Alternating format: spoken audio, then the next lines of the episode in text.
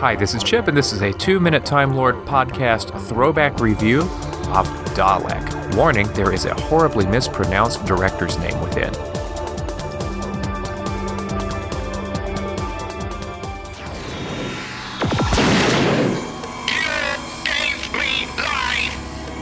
What else have you given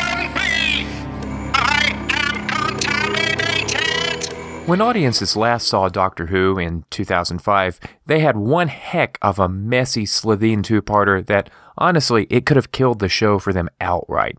The saving grace of Episode 5 was the trailer for Episode 6, featuring the return of the most feared villains on British TV. Or were they?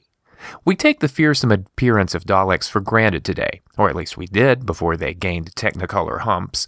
But give yourself a 10 second mind wipe and forget your Doctor Who history, and you might be right where my brother is, a confirmed Doctor Who skeptic who thinks the giant pepper pots look embarrassing and childish, not worthy sci fi villains. I mean, a plunger?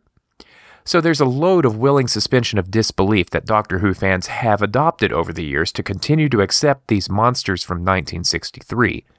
But would new audiences buy the Dalek as not just a threat, but rolling Armageddon?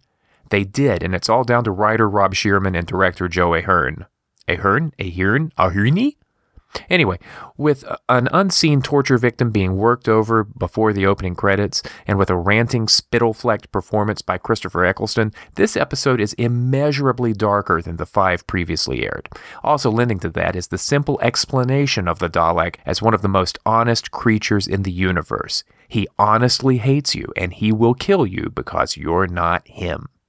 Now, the Mill's CGI effects are pretty low res by today's standards, so as I was rewatching this, I was halfway wondering whether first time viewers thought they were getting Slitheen all over again. But no, practically everything else about this episode is meticulous, fast paced, and loaded with tension, which makes the bodies on the deck far, far more consequential than the casualties in the Slitheen two parter.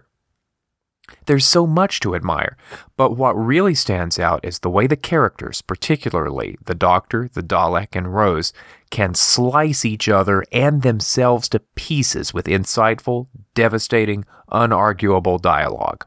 45 minutes and not a moment wasted. Rob Shearman, if you happen to be listening, I think this is the episode that should have won the Hugo for 2005. And also, it's almost as good as the Aztecs. And that's your two minute Time Lord podcast for March the 1st. It's going to be a great month for 2MTL. I hope you'll stick around.